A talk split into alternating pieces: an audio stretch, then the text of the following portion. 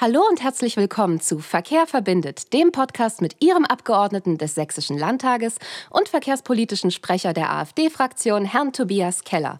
Mein Name ist Nicole Klinger und wie gewohnt leite ich Sie heute auch wieder durch diesen Podcast. Hallo Tobias, schön, dass du da bist. Grüß dich, Nicole.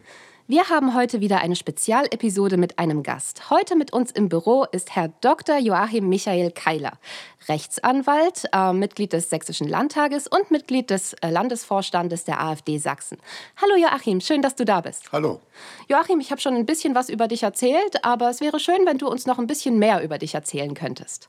Ja, vielleicht äh, beginne ich eben mit meinem Beruf. Du hast es ja schon erwähnt, ich bin äh, als Rechtsanwalt tätig seit 1990 hier in Sachsen ansässig mit dem Hauptwohnsitz und äh, bin seit 2014 in der AfD. Vorher war ich in der äh, CSU als Rechtsanwalt, bin ich zwar vornehmlich tätig im äh, Bereich Gesellschaftsrecht, Steuerrecht aber ich habe natürlich eine allgemein orientierte Kanzlei. Das ist also keine Großkanzlei. Ich komme aus einer größeren Sozietät, bin aber seit fünf Jahren jetzt ähm, Einzelanwalt. Und äh, selbstverständlich hat man da auch Berührungspunkte in der Breite. Und insofern äh, kann ich zum heutigen Thema, wie ich meine, also Verkehrsrecht ist ja der Begriff gewesen, und dem ich äh, gebeten wurde, ein paar Sätze zu sagen, durchaus äh, mich einbringen, etwas zum Besten geben, hoffe ich doch. Du hast es bereits angesprochen. Unser heutiges Thema für diese Episode ist Verkehrsrecht. Und Joachim, Verkehrsrecht ist ein sehr umfangreiches Thema an sich. Also kannst du uns eventuell einen kurzen Überblick über die wichtigsten Bereiche im Verkehrsrecht geben? Ja, das stimmt. Das Verkehrsrecht ist in der Tat relativ umfangreich. Ähm, es begegnet uns zum einen natürlich also im Rahmen der äh, STVO, also des reinen Verkehrsrechts, äh, praktisch aus Verkehrsordnungswidrigkeitsrecht, aus Verkehrsstrafrecht zum einen, zum anderen im versicherungsrechtlichen Segment, also Pflichtversicherungsgesetz, also wie sind die Autos oder die Verkehrsmittel, Betriebsmittel versichert. Ähm, es begegnet uns zum einen natürlich im Transportrecht, das übergeordnete äh, Bereich in der Verkehrsplanung, auch im öffentlichen Recht äh, und es begegnet uns natürlich möchte ich mal sagen, auch in verschiedenen Ausgestaltungen, also der zwischenmenschlichen Beziehungen, also der Mobilität und, und, und, also im soziologischen Bereich. Was ist jetzt weniger eine rechtliche äh, Betrachtungsweise, sondern vielleicht auch eine gesellschaftspolitische. Mhm, Verkehrsrecht fließt also in viele verschiedene Bereiche mit rein. Äh, weswegen meine nächste Frage ist, Recht und Verkehr, wo genau gibt es denn da Fallstricke? Ja, viele kennen ja das äh, Verkehrsrecht nur vom Bußgeldkatalog. Die sagen, aha, ich habe was falsch gemacht im Verkehr und äh, jetzt, jetzt, was passiert mir dann? Aber das ist natürlich ähm, nur ein ganz, ganz kleiner Teil. Wir kennen ja auch den öffentlichen Personennahverkehr. Ähm, was passiert denn, wenn eine Straßenbahn plötzlich bremst und man verletzt sich? Da fängt es schon an. Wer ist dann verantwortlich? Wer zahlt? Welche wie ist das versicherungsrechtlich? Und so gibt es eben auch bei, den, bei bestimmten neuen Verkehrsarten, wie zum Beispiel den, den Elektrorollern, die jetzt überall äh, verwendet werden, die in Dresden manchmal auf der Straße ganz wirr da rumliegen, ähm, was natürlich kein schönes Straßenbild ist, aber da gibt es eben auch rechtliche Probleme. Und deswegen hatten wir uns ja äh, den Joachim eingeladen, dass er uns da mal noch mal vielleicht mal erklären könnte, was kommt denn da auf einen zu, wenn da was passiert. Ähnliches beim autonomen Fahren, was ja für Betriebe oder innerbetrieblich schon gang und gäbe ist bei Industriebetrieben. Aber das soll ja nun aus den Betrieben raustreten, also von Haus zu Haus. Und manche diskutieren das seit längerer Zeit sogar schon im öffentlichen Verkehr. Und äh, das halten wir für schwierig. Aber vielleicht ist es ja rechtlich gar nicht so schwierig. Äh, vielleicht sagst du was dazu, Joachim. Ja, ich beginne vielleicht mal mit dem äh, autonomen Fahren. Ja. Äh, das wird im Moment, soweit ich das überblicke, diskutiert auf drei Ebenen. Zum einen also das teilautonome Fahren, das sind also Assistenzsysteme wie, was weiß ich, ABS und und und, die gibt es jetzt auch schon. Äh, die laufen ganz normal, ähm, wie bei jeder Fahrzeugversicherung oder Pflichtversicherung, weil dort der Mensch natürlich noch mehr oder weniger die Lufthoheit hat über das Führen des Fahrzeuges. Und insofern gibt es da keine Besonderheiten. Ja. Ja. Es gibt dann äh, so semi-autonome Systeme, wie zum Beispiel dieses äh, selbstständige Einparken, was äh, VW hat, da glaube ich so ein System auch, also, wo die Fahrzeuge mittlerweile dann in, in Tiefgaragen selbstständig einparken. Ähm, die sind derzeit äh, so ausgestattet, gestattet, dass der Mensch eingreifen kann. Es kommt ein Warnhinweis und insofern gilt es auch noch nicht, also versicherungstechnisch, als autonomes Fahren im klassischen Sinne, äh, sondern das ist noch unter der Lufthoheit eben des Fahrers, des Fahrzeugführers und ist ganz normal im üblichen Versicherungsumfang mit abgedeckt. Und die dritte Komponente wäre dann also wirklich das vollautonome Fahren was es, äh, du hast es ja erwähnt, äh, Tobias, zum Teil in irgendwelchen Betrieben oder was durchaus schon gibt, ja, ähm, auf äh, Privatgelände würde ich sagen, aber im öffentlichen Ding, also jetzt im öffentlichen Verkehrsraum, jetzt allenfalls mal im Versuchsstadium sich befindet. Ja. Ich habe es unlängst mal aus dem Nähkästchen plaudern im Fernsehen so einen Film gesehen, in Amerika fahren die schon auf den Autobahnen rum damit, also aber im Versuchsstation, äh, im, im Versuchsstadium, ja. Und ähm, da ist natürlich auch die Versicherungsfrage, weil ja noch nicht offiziell zugelassen und nicht ausdefiniert, aber normalerweise müsste dann die Maschine eben versichert sein. Ja? Und äh, ein Stück weit tangiert es also auch einen Themenbereich, mit dem ich mich ganz äh, häufig befasse, auch in meiner Eigenschaft als Landtagsabgeordneter im Ausschuss Verfassung Recht Europa mit der Ethiken, ethischen Frage. Nicht? Also beim äh, vollautonomen Fahren stellen sich natürlich auch unter Umständen dann ethische Probleme, ja, weil ja dann die künstliche Intelligenz das Fahren übernimmt und nicht mehr der Mensch irgendwo entscheidet. Ja, da sprichst du was an, was mir auch auf dem Herzen liegt. Ja, ist denn äh, beim normalen Unfall ist ja schon meistens die Schuldfrage ziemlich schwierig. Wer ist schuld? Der eine, der andere. Da streiten sich zwei. Ja, ja. Aber wenn jetzt verschiedene Verkehrsteilnehmer beteiligt sind an einem Unfall und einer davon ist autonom. Aber ich sitze ja in dem Auto drin. Ich bin aber nicht verantwortlich, weil ich habe meinen Sitz rumgedreht, was ich nach hinten und habe mich mit meinen Kindern unterhalten in der Zeit, wo das Auto autonom fährt. Äh, und jetzt passiert dann ein Unfall. Wie ist denn da die Schuldfrage geklärt? Also eine äh, Rechtsprechung, ja, im Verkehrsrecht ist vieles natürlich auch Rechtsprechung oder auch die verkehrsrechtliche Gesetzgebung äh, folgt dann der äh, Rechtsprechung. Das kann man sehr schön festmachen, zum Beispiel an der Kaskoversicherung. Da war ja die Vollkaskoversicherung äh, jahrzehntelang so ausgestattet, dass es also keinen Mitverschuldenseinwand gab. Die Rechtsprechung hat es entwickelt und später ist dann der Gesetzgeber gefolgt und hat es ins Versicherungsvertragsrecht äh, mit implementiert. Und ein Stück weit ist ist es hier ähnlich natürlich. Äh, Im Verkehrsrecht muss man eins sehen. Äh, das Verkehrshaftungsrecht kennt die sogenannte Betriebsgefahr. Nicht? Also äh, verschuldensunabhängig ist ohnehin eine Haftung bei jedem äh, Fahrzeug ähm, implementiert, so die, in der Größenordnung um 20, 25 Prozent. Man nennt es Betriebsgefahr. Es fingiert das Pflichtversicherungsgesetz oder das Versicherungsrecht, ähm, dass derjenige, der ein gefährliches Gerät in Betrieb nimmt, Auto, Eisenbahn, Flugzeug, U-Boot, Schiff, ja, äh, einen Haftungsanteil ja. zu tragen hat, unverschuldet. Es sei denn, ähm, es ist eine, ähm, ähm, ja, es, es, es, sei denn, es ist ein un, unabwendbares Ereignis oder sprich höhere Gewalt oder was. Dann kommt es eben zu diesen hundertprozentigen Haftungsverteilungen. Das muss man mitdenken. Und ich könnte mir vorstellen, also wie gesagt, wir haben da jetzt noch keine Rechtsprechung, weil so voll autonome Systeme sind ja noch nicht im Betrieb, ähm, dass die Rechtsprechung da eine höhere Betriebsgefahr entwickelt. Aber das ist so in die Zukunft gedacht, ja. Wir haben uns jetzt relativ allgemein über das Thema unterhalten, weswegen ich jetzt mal eine konkrete Frage stellen möchte. Also Joachim, wie genau verhält es sich jetzt in dem Fall, wenn der Verkehr behindert wird, beispielsweise durch Demonstrationen oder Straßenbesetzung? Es geht jetzt ein Stück weit natürlich weg vom autonomen Fahren, sondern in Richtung Verkehrsbehinderung. Äh, ist damit auch ein Stück weit ein anderes äh, Thema natürlich. Ja. Ähm, grundsätzlich ist es richtig. Also der Verkehr findet im öffentlichen Verkehrsraum, also auf Straßen oder im öffentlichen Verkehrsraum, äh, Parkplätzen etc. pp., die da zum Teil auch dazu zählen, durch, äh, äh, findet dort statt.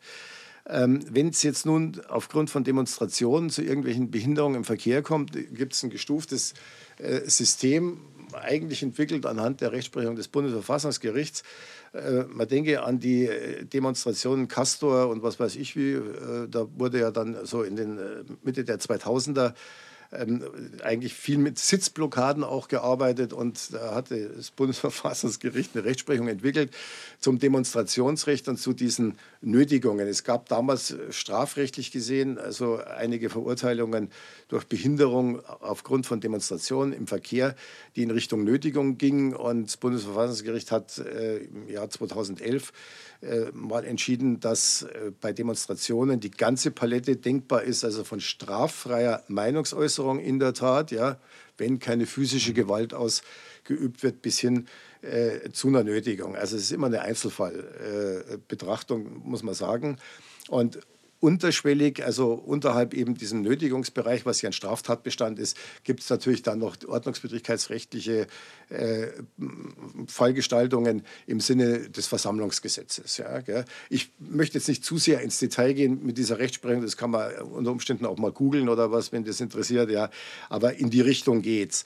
Ähm, man muss natürlich auf der anderen Seite, das muss ich mal von der politischen Seite auch sagen, das hat man jetzt ja schön gesehen bei den Corona-Demonstrationen, es ist auch immer ein Stück weit äh, ähm, im politischen Ermessen der Versammlungsbehörde, was da passiert. Ja, es gibt Demonstrationen, möchte mal sagen, die sind politisch gewollter oder willkommener als die Demonstrationen mit einem anderen Thema. Ja?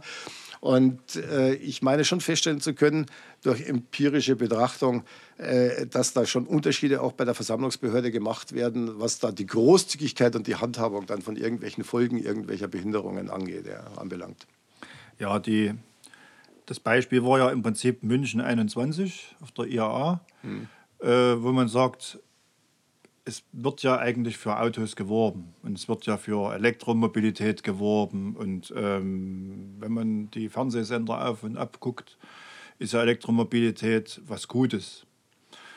So, und äh, jetzt wurde aber gegen alle Verkehrsarten dort demonstriert und wurde the theoretischer Verkehr lahmgelegt. Ne? Und das ist ja schon eine Art Nötigung und deswegen hatten wir dich da gefragt, aber wir hatten vorhin noch das Thema autonomes Fahren gehabt. Äh, war, war sehr, also sag mal so, du hattest schon gute Auskünfte gegeben.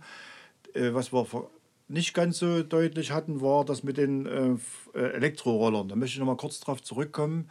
Die Elektroroller, die sind ja, ähm, dürfen denn die überhaupt auf, auf Straßen fahren oder dürfen die nur auf Radwegen fahren oder auf Fußwegen? Wie ist denn das geregelt? Die meisten fahren ja auf Fußwegen, das ist in Ordnung. Ich habe es aber auch schon auf Fahrradwegen gesehen, die mit einer gestrichelten, unterbrochen gestrichelten Linie äh, für Autofahrer auch zugelassen sind. Oder aber direkt auf der Straße und ist die Frage, ähm, was, was ist jetzt richtig? Ja, äh, da muss ich sagen, da bin ich jetzt auch nicht offen gestanden, so ganz in der Tiefe. Ja der Materie mit diesen Rollern. Soweit ich weiß, gibt es welche mit Kennzeichen, also so wie die Mofas, ja, die dann eine andere mhm. äh, Benutzung äh, von äh, Verkehrsraum oder was äh, vornehmen können. Und es gibt also diese rein nicht zugelassenen Roller, die dann eben auf diesen Gehsteigen ähm, auch fahren. Es ist natürlich so, äh, muss eins sehen, also wenn ich so einen Roller benutze, ist natürlich, gibt es einen Betreiber, die werden in der Regel vermietet und werden dann auch abgestellt. Es ist wohl eine Sondernutzung, die die Firma dann also mit den entsprechenden Kommunen oder was vereinbart. Sonst dürften die dort nicht stehen, würde ich sagen. Ja. Und ähm, das natürlich dort, wenn mit dem Roller was passiert oder was, natürlich über eine Haftpflichtversicherung eben der entsprechenden Firmen das abgedeckt sein dürfte. Ansonsten über die Privathaftpflicht eben des Benutzers, ähnlich wie beim Fahrrad. Nicht? Beim Fahrrad ist ja meistens auch in der Privathaftpflicht das Fahrradfahren mit inkludiert. Und äh, wenn da was passiert, haftungsrechtlich würde ich sagen, müsste das über die Privathaftpflicht eben des jeweiligen Betreibers oder Benutzers kommen. Ja. Also ich gehe davon aus, dass das Fahrradwegen vielleicht gerade noch erlaubt ist und auf Fußwegen. Aber ähm, die Gefährdungslage auf Fußwegen für ältere Menschen oder sehbehinderte Menschen ähm, ist eben doch größer, als wenn man dort nur zu Fuß sich bewegt. Zweifelsohne. Deshalb dürfen mhm. ja auch Kinder nur auf Fußwegen mit dem Fahrrad fahren ja, und nicht äh, Erwachsene. Ja. Was oftmals ja trotzdem umgangen wird. Ich würde mir wünschen, dass da mehr Kontrollen stattfinden, damit das Recht der Fußgänger auch durchgesetzt wird. Da bin ich voll deiner Meinung. Ähm, auch aus der eigenen Beobachtung heraus, ich bin um Gottes Willen weit davon entfernt, jetzt irgendein Gegner von Fahrradfahrern äh, zu sein, die ja mittlerweile teilweise auch mit Elektromotoren ausgestattet sind und also erhebliche Geschwindigkeiten erreichen, muss man auch mal sehen. Also äh, das geht ja bereits in den Moped-Bereich, 50, 60 ist da keine Seltenheit. Ähm, aber wenn man mal an der Elbe entlang geht, ja, auf diesen gemischten Wegen, also für Radfahrer und Fußgänger, dann stelle ich doch fest, dass das mittlerweile äh, auch durch die Vielzahl eben der Fahrradfahrer und durch das Tempo, was da vorgelegt wird, auch durchaus Gefährdungslagen für die Fußgänger ähm, eintreten. Und ich stelle das also auch durchaus fest in Fußgängerzonen, dass da also wirklich mit dem Fahrrad durch die Fußgängerzonen, ja, äh, gerade auch in Dresden bei uns, ne, gell, vom Wiener Platz runter zum äh, Külsring, äh, also mit einer Geschwindigkeit durchgestochen wird, dass man sich wirklich wundert. Ja. ja. Und äh, es ist natürlich politisch gewollt. Man will ja in den Innenstädten äh, den Individualverkehr eher aufs Fahrrad oder auf äh, Fußgängerwege äh, beziehungsweise auf, ja, auf fußläufige äh, Fortbewegung, so muss ich sagen, ja, fußläufige Fortbewegung oder was umstellen. Ähm, ja, aber man sollte da auch ein bisschen, glaube ich, besser hinterher kontrollieren, nach meinem Dafürhalten. Wir schneiden in diesem Thema sehr viele verschiedene Verkehrsmittel an und das zeigt aber umso mehr, dass Verkehr sehr vielseitig ist. Alleine schon, was die Fortbewegungsweise anbetrifft. Ähm, was mich zu meiner nächsten Frage führt, denn vor Gesetz sind wir alle gleich und müssen auch gleich behandelt werden. Also wie genau wird das gewährleistet und wo gäbe es da Nachholbedarf? Tobias. Im Allgemeinen werden schon alle gleich behandelt vor dem Gesetz. Das ist äh, Fakt. Es gibt aber kleine Unterschiede. Zum Beispiel braucht ein Autofahrer immer ein Kfz-Kennzeichen. Somit kann man jeden Autofahrer, der einen Verstoß gegen die Verkehrsordnung, gegen die Straßenverkehrsordnung äh, macht, belangen. Weil man kann das beobachten oder man macht, äh, hat eben dann die Pizza, die die, die äh, Nummern mit, mit aufzeichnen. Beim Fahrradfahrer ist das schwieriger der hat kein Kennzeichen und äh, wenn da jemanden anrempelt, mag aus Versehen sein. Aber der Angerempelte steht auf und der Fahrradfahrer ist weg. Er kann sich vielleicht gerade noch merken, hat er eine graue oder eine rote Jacke angehabt. Mhm. Ähm, wie kommt man dem klar? Also insofern ist es natürlich schwierig, den Autofahrer gleich mit dem Fahrradfahrer zu behandeln.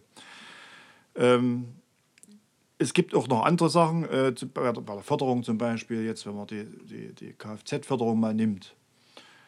Und früher wurden ja die Dieselautos besonders gefördert, indem einfach der Dieselpreis etwas geringer war als der Benzinpreis, weil man sagt, die sind sehr wirtschaftlich, die sind gut im Verbrauch, die sind umweltfreundlich, weil sie weniger Abgase ausstoßen als ein Benziner zum Beispiel. Jetzt ist es aber wieder so, dass äh, die Diesel gar nicht mehr als umweltfreundlich gelten. Das hat sich jetzt so ein bisschen die Stimmung gewandelt. Ähm, ob das richtig oder falsch ist, darüber wollen wir jetzt nicht diskutieren. Ja. Da hatten wir ja schon unseren umweltpolitischen Sprecher, den Jörg Urban, da. Ähm, aber es gibt eine Ungleichbehandlung bei der Förderung, denn es wird jetzt die Elektromobilität sehr stark gefördert und die, diese, äh, die Dieselfahrzeuge werden nicht mehr gefördert oder die, auch die, die, die, der, der Kraftstoff wird nicht gefördert. Bei der Elektromobilität ist es zum Beispiel so, dass lange Zeit an den Ladesäulen in Leipzig äh, gar kein Geld genommen wurde. Die konnten Strom kostenfrei tanken. Ja? Mhm. mhm. Ist jetzt zwar nicht mehr so, aber die konnten Strom kostenfrei tanken. Wo ist da die Gleichbehandlung? Ja, ich meine, gut vor Gesetz, wenn einer das freiwillig macht und die Stadtwerke Leipzig sagen, wir haben genug Geld, wir können das gerne so sponsern, ist das ja in Ordnung. Ja?